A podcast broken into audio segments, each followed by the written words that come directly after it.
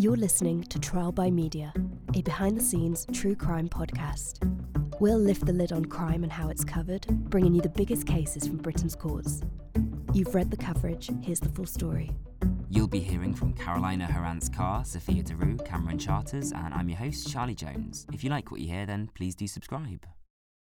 First, a warning. This episode contains details of murder and sexual assault. Anthony Walgate, Gabriel Kovari, Daniel Whitworth, Jack Taylor, Eric Michels, Henrietta Szucs, and Jan Mustafa, or MJ to her family, were real people whose lives were ended in the very worst way. Their story deserves to be told, but this is not their story. This is a story about how their killers were tried by the courts and by the media. Stephen Port killed and raped four gay men in East London. Gerald Matovu killed actor Eric Michels. Now, both men used Grindr to lure their victims and used the Class C drug GHB to kill them. Cameron covered both cases. Start us off with Matovu. What happened? Yeah, well, the Matovu case actually involved two defendants, one being Gerald Matovu and the other Brandon Dunbar. They were both tried over a series of poisonings using the drug gamma hydroxybutyrate, which is better known as GHB. Matovu was convicted of the murder of a, an actor and father called Eric Michels, who had been married for 23 years, but had then realised he, he, he was a homosexual and began to use dating apps to, to meet people. And on one of these occasions, he met Gerald Matovu, who was later to kill him uh, by administering through a needle the, the drug at a very high dosage. How much GHB does it take to kill someone? I don't know if there's a, there's a set amount, and having having never administered it, I'm, I'm unsure, unsure. But um, it is used for a reason which has nothing to do with poisoning. So, so there, there is presumably therefore a safe amount, but I don't know what the lethal dosage would be. And so was Matovu? Was he gay? Well, he was, yes, and he was, and Brandon Dunbar, who he stood trial with, he was in some form of relationship with. Romantic relationship might be rather generous, but um, they, they had some sort of connection. After he killed Eric Michels, he took his possessions, including a MacBook, a mobile phone, American driving license, a passport, uh, various identity cards, which he used to sustain himself uh, by buying food and ordering taxis. But why he actually killed him is is rather hard to know, I suppose. One interpretation of it could be that he was a very manipulative person who wanted to exercise control after having having sex, then rendering the person unconscious and stealing their property. He felt he had total dominion over them. Another interpretation, which was the defence he ran at ran at trial, was that he had um, no intention to kill him, but he was convicted of murder. So the jury rejected that the inference one can draw from his actions is that he was somebody who wanted to have control. And is that uh, the, is that the sense that you were left with when you were watching it? S- seeing him in the dock, I had the impression he he wasn't really very interested in, in the gravity of what had happened. He was very self-centered, didn't really understand. I think he really didn't understand why he was actually on trial. I think he genuinely felt that there was nothing wrong in his conduct, which is obviously quite chilling. Is that common in defendants, do you find, that they often don't understand the gravity of what they've done? With cases where the crime seems to be more terrible, uh, monstrous almost, there's often bizarrely a sense from the defendant that it isn't a problem at all because in some way they must have justified it to themselves. And was sex involved in any way? Yeah, there was on the um, 26 count indictment, which Matovu and Dunbar stood trial on. There were counts of assault and uh, by penetration, but I, there wasn't a count of rape. There was sex in it, but the issue of consent was very murky in the trial. Right, so they thought there'd probably been a sexual assault, but let's just get him on the murder, sort of thing. He stood trial for administering the drug to a number of men but he was only tried for the one murder, because the other men survived. Um, and I think they felt evidentially it'd be very difficult, as as rape often is, to cross a threshold in any way they could convict him of murder. So, um, tell us a bit about Eric Michels and the other men he targeted, if you know about them. I know a little bit about Eric Michels, not so much about the other men, because there were reporting restrictions put in place about their identities.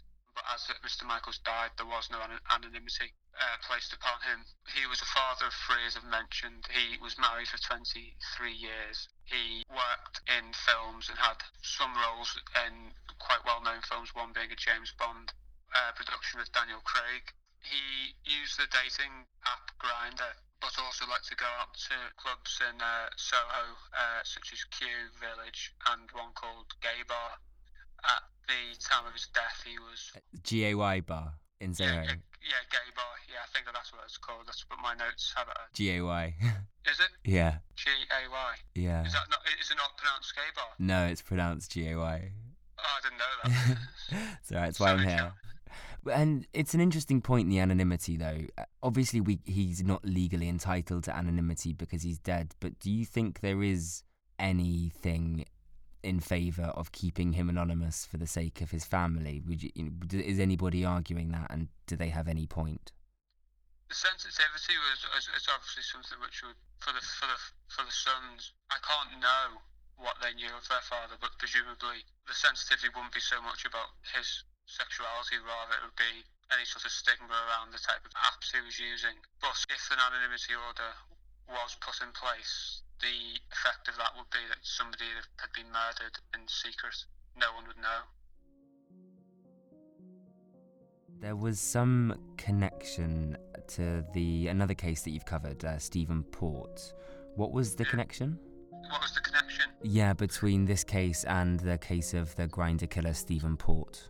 Stephen Port also used uh, GHB, and Matovu was it was his drug dealer. Matovu was Stephen Port's drug dealer. That's how they knew each other, and they they exchanged cash and drugs. And it was always wondered whether or not Matovu knew at the time what Stephen Port was going to do with these drugs. The jury were never told of Matovu's connections with Stephen Port because it seemed to be prejudicial to his his case. There was then after the conviction a sense of perhaps Matovu was fully aware of, of what Stephen Port was going to do with those drugs. Matovu's motivations may not have been so different to, to those of Stephen Port's, perhaps power and a sense of control. I mean, this is all complete conjecture, but they, they could have been sort of criminals' buddies that are planning their different crimes together. They, they both had a very precise connection, which was the use of GHB so it, it, I wouldn't be surprised if there was a conversation whereby there's some sort of general remark about how how dangerous is this stuff. I mean, you would have thought that type of thing wouldn't be it wouldn't be a leap of the imagination. It's one of the main issues arising out of both the Stephen Port murders and the Matovu is how do the police deal with um, murders which involve the use of date drugs and involve um, homosexual men. There is a very thorny issue to be raised in the inquest, which is on the 7th of January. So, is there anything in particular that you've heard in these trials that would make you rethink giving dating apps a go for the first time? Yeah, well, my only experience of these dating apps is in the criminal trial, uh, which is often uh, murder and you know extremely serious sexual offences. So that has perhaps coloured my interpretation because, as I say, millions of people use these things and don't commit horrific crimes. This is just in a rather unusual um, position, which I found myself in my only interaction with them is in the court of law. So, so I don't so I don't find the prospect particularly appealing. But, but I suppose um, were I to use them, I would hope my uh, common sense would be would steer me clear of too grave a danger. But you know, who knows?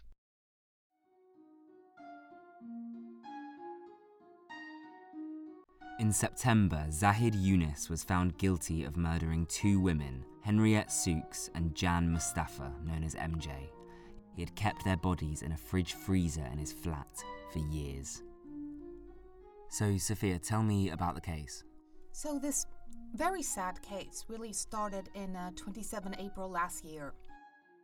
Police raided a Canning Town flat and made the grim discovery of the bodies of two women stuffed in a small chest freezer.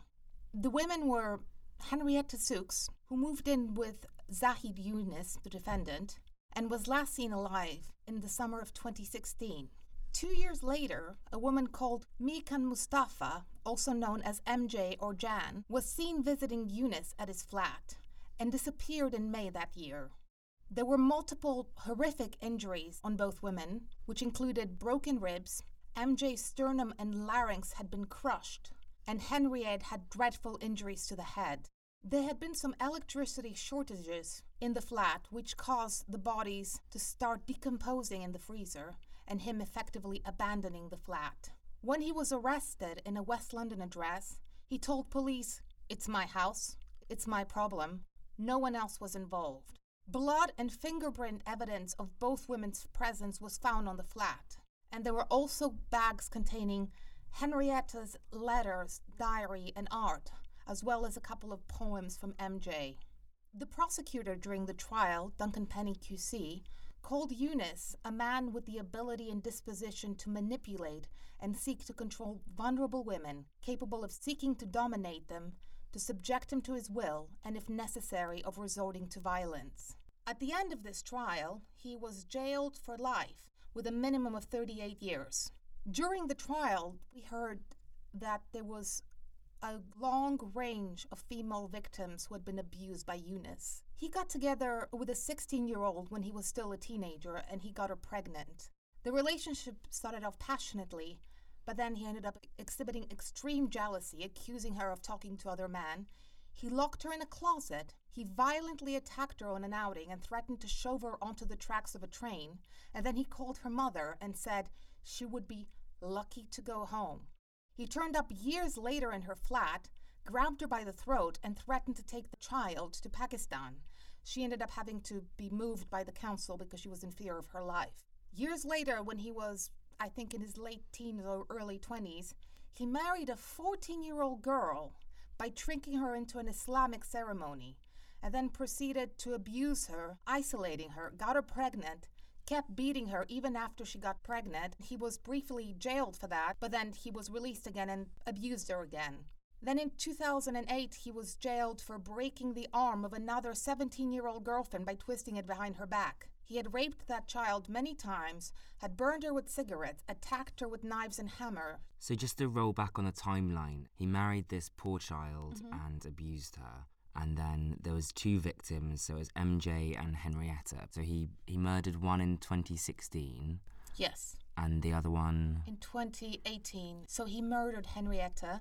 He stuffed her body in a freezer and then he kept her body in his flat that whole time we don't know that much about mj but at some point he murdered her as well and also put her body in the freezer and when was he arrested when were these women let out of the freezer in April last year. So Henrietta was in the fridge for what four years? Uh, three years, but yes. And how does that go unnoticed? How did he get away with it? Well, it's interesting because Henrietta was originally from Hungary and she had moved to the UK. Well, she was trafficked into the UK.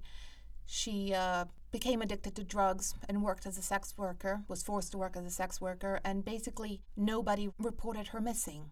Now, MJ was local and she had a very close knit family who did attend every day of the trial. She went missing in May 2018. Her family reported her missing, but the investigation was an ab- absolute disaster and, last I heard, was subject to an internal inquiry into how it was conducted. And the reason he even got caught, it had nothing to do with those women. He had been scamming an elderly Christian woman for, for years, scamming her out of money, and she hadn't heard from him for a couple of months, and she became concerned. So she reported him missing, and that's when the police raided his flat and just found the severely decomposing bodies. He was originally only charged with preventing an unlawful burial because the state of the bodies made it such that conducting an autopsy was very, very tricky and establishing cause of death. So it took a while for even the murder charges to come on.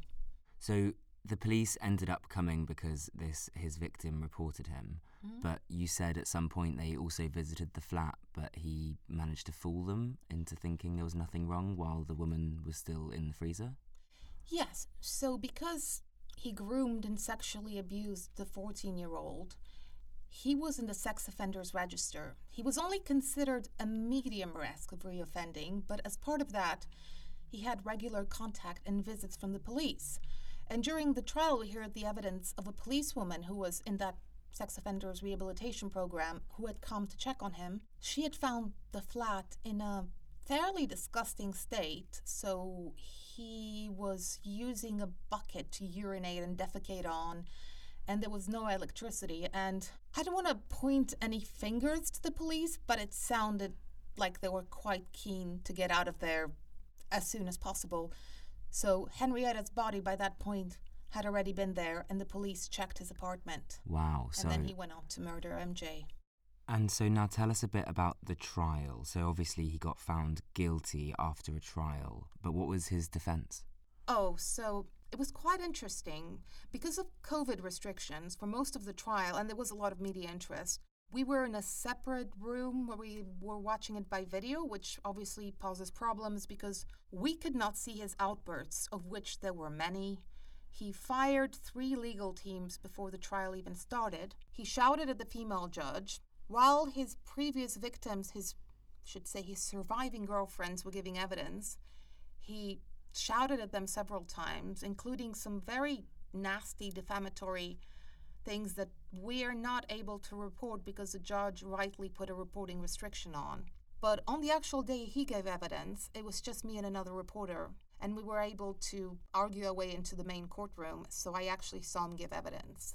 So I would say he is both the worst and most confident liar I've ever seen. He kept spinning this tale. He had an explanation for anything, everything. He basically claimed well, first of all, he was very misogynist. He said that Henriette was just a prostitute that he hooked up with a couple of times, and then she was just like hanging out in his flat, and he wasn't happy about it. And he called her just a fuck and several other very derogatory things. And I'm I was actually glad that nobody from her family was there to hear that because it was just absolutely disgusting. And then he claimed that one day when he had been out and about and came back and found her dead, just randomly. He claimed he panicked and then contacted some um, shadowy gangster type he knew through, in his words, the drug taking community. And it was the gangster who suggested he buy the freezer and stuff the body there. And then several years later,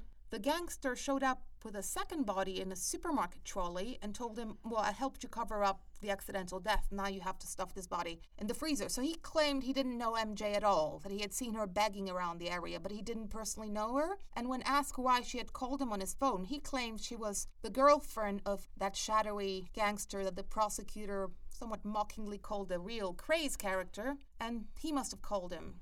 And yeah, he was just he just had an explanation for everything. When he was asked, "Why didn't you tell that story to police when you were arrested that like, listen guys, I just hit those bodies, but I didn't kill anyone." He said he was given advice from his solicitor to do so. So the prosecutor, Duncan Penny, asked him, "So you respect legal advice?" He said, "Yes." And then he asked him, So, how many legal teams have you fired before your, your current barrister? Which was quite satisfying. And then he bizarrely snapped at uh, Mr. Penny and claimed that he was staring at him and hovering at him. He was just a deeply pathetic figure. Every day of the trial, he would arrive in those crutches, in this um, light gray, almost white suit. An interesting detail is that Younis, uh, who suffered from Crohn's, on one day couldn't attend because he literally shit his pants. Also, several times he threw a tantrum and would refuse to come into court, and indeed was not in court when the judge was sentencing him. Wow.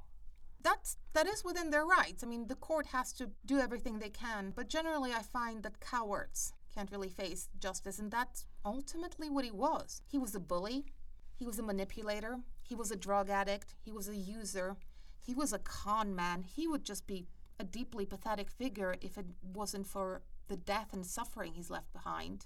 He's still a deeply pathetic figure, but the harm is real.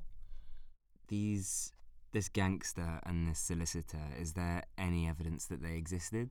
It's interesting. So, yes, the names existed. So, they had been arrested under investigation. I don't know what the reasoning of the police, but they were cleared.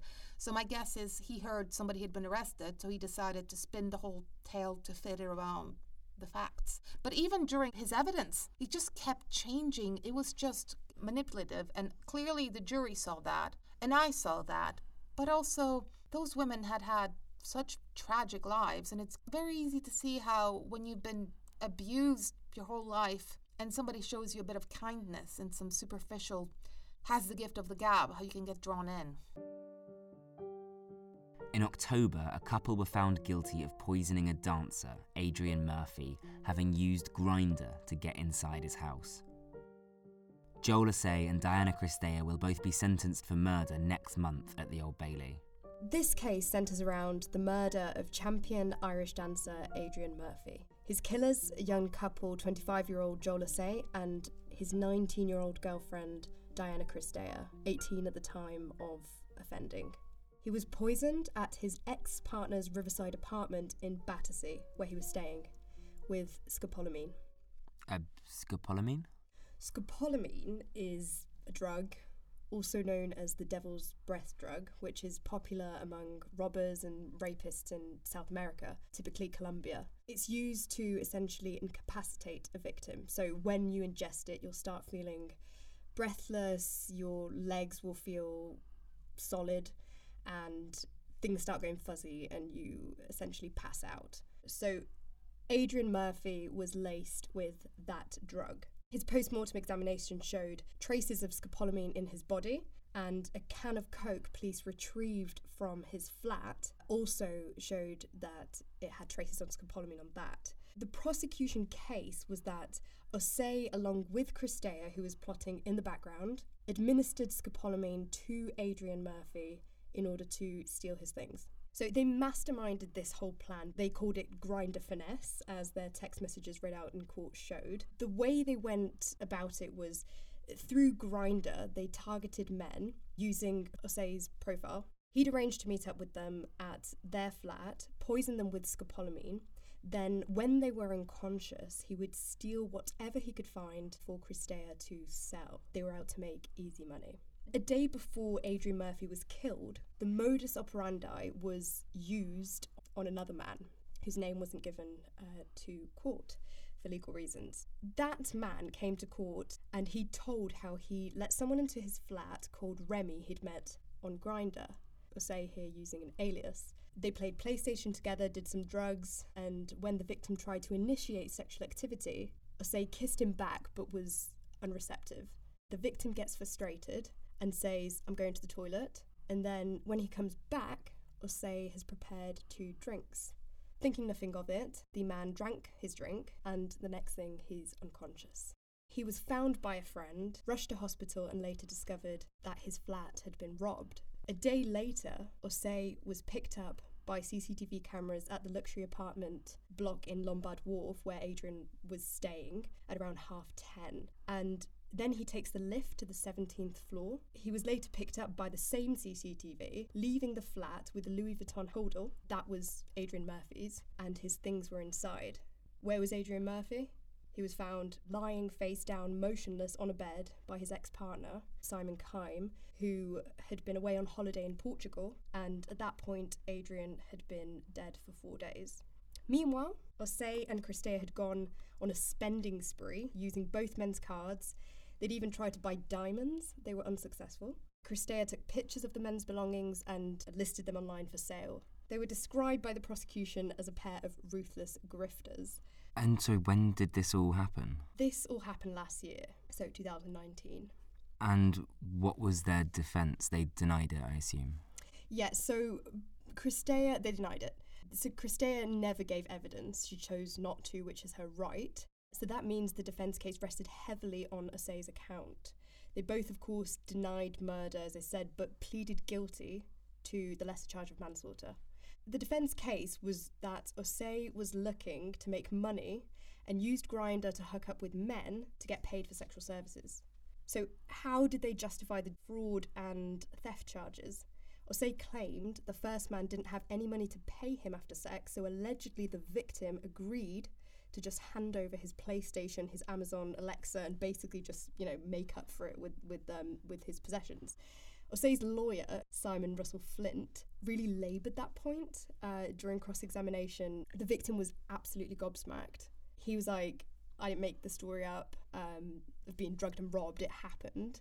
And the barrister even said to him, You were not collapsed. You saw him to the door, gave him the items, which were his payment. You'd taken more drugs than you told the jury, and uh, you passed out later from that.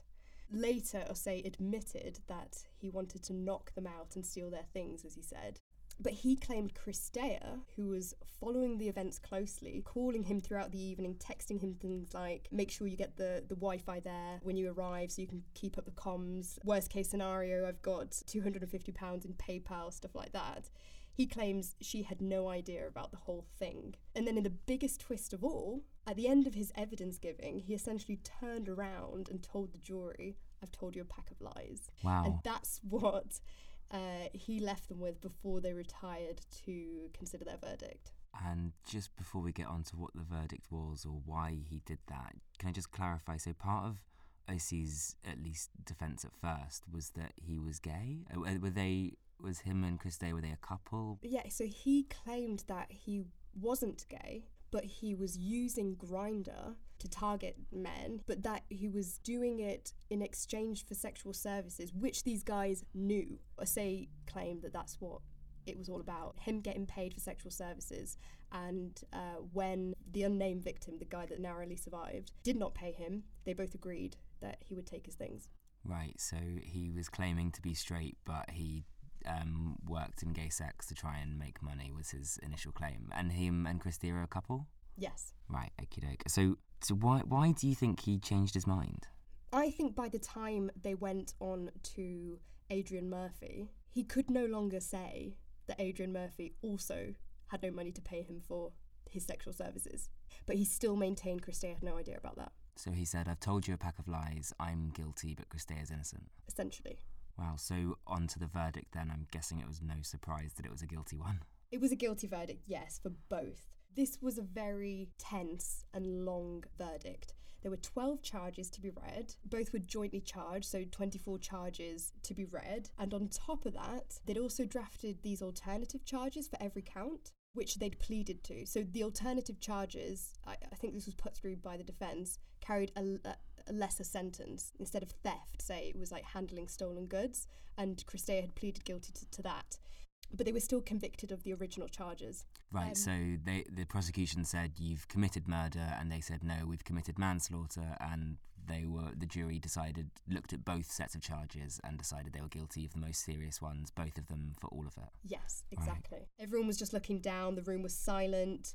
Uh, charge after charge being read, coming back guilty. By count three, Cristea was just weeping in the dock, and that's all you could hear. And this is really interesting because it's been in the news quite a lot recently that there's something like half of all women who are convicted for murder under this joint enterprise rule weren't even at the scene. And apparently, nine in ten of these women had engaged in no violence at all. Do you think it's fair they both went down for it with the maximum? Fair. I mean, I mean, I was quite surprised. I thought she'd get manslaughter. She even got convicted of administering poison when she wasn't physically there. But you have to remember that she, as the prosecution said, was in with it as deep as Osei was. Mobile phone evidence shows that she called him from the moment he got in the cab to headed to Adrian Murphy's flat. She called him when he arrived, whilst he was there, texted him throughout, you know, booked the cab. She essentially would have had a rolling commentary on what was going on. Do I think she intended to kill Adrian Murphy? I think their intention was to make easy money, not to kill. She was shocked when she learned what happened to Adrian Murphy. When the police began calling numbers on Adrian Murphy's phone to figure out who he'd been in contact with last, they reached out to Diana Cristea's phone. This is what the officer told the court. When she informed her that Adrian Murphy had died, she let out a huge gasp and seemed shocked. So one could look at that and think she didn't intend to kill him. Should she get a life sentence? On count four, they were both charged with murder. And in law, murder is the deliberate, so not accidental, and unlawful, so say, you know, not in self defense, killing of another with intention to kill or cause really serious harm. And that is the key. The prosecution acknowledged that none of them intended to kill, no one intended that anyone should die, but they had to prove that both of them intended to cause really serious harm. intentionally drugging someone and rendering them deeply unconscious whilst, Osei, runs around and grabs their things, you could argue is causing someone really serious harm. But you know, no one expected the result, not even the police or Adrian Murphy's family. You you got a sense of the family's reaction to Chris conviction? Yeah, I spoke to the dad after the verdict. He he bought everyone a round of coffee. He was like, "This is a celebration."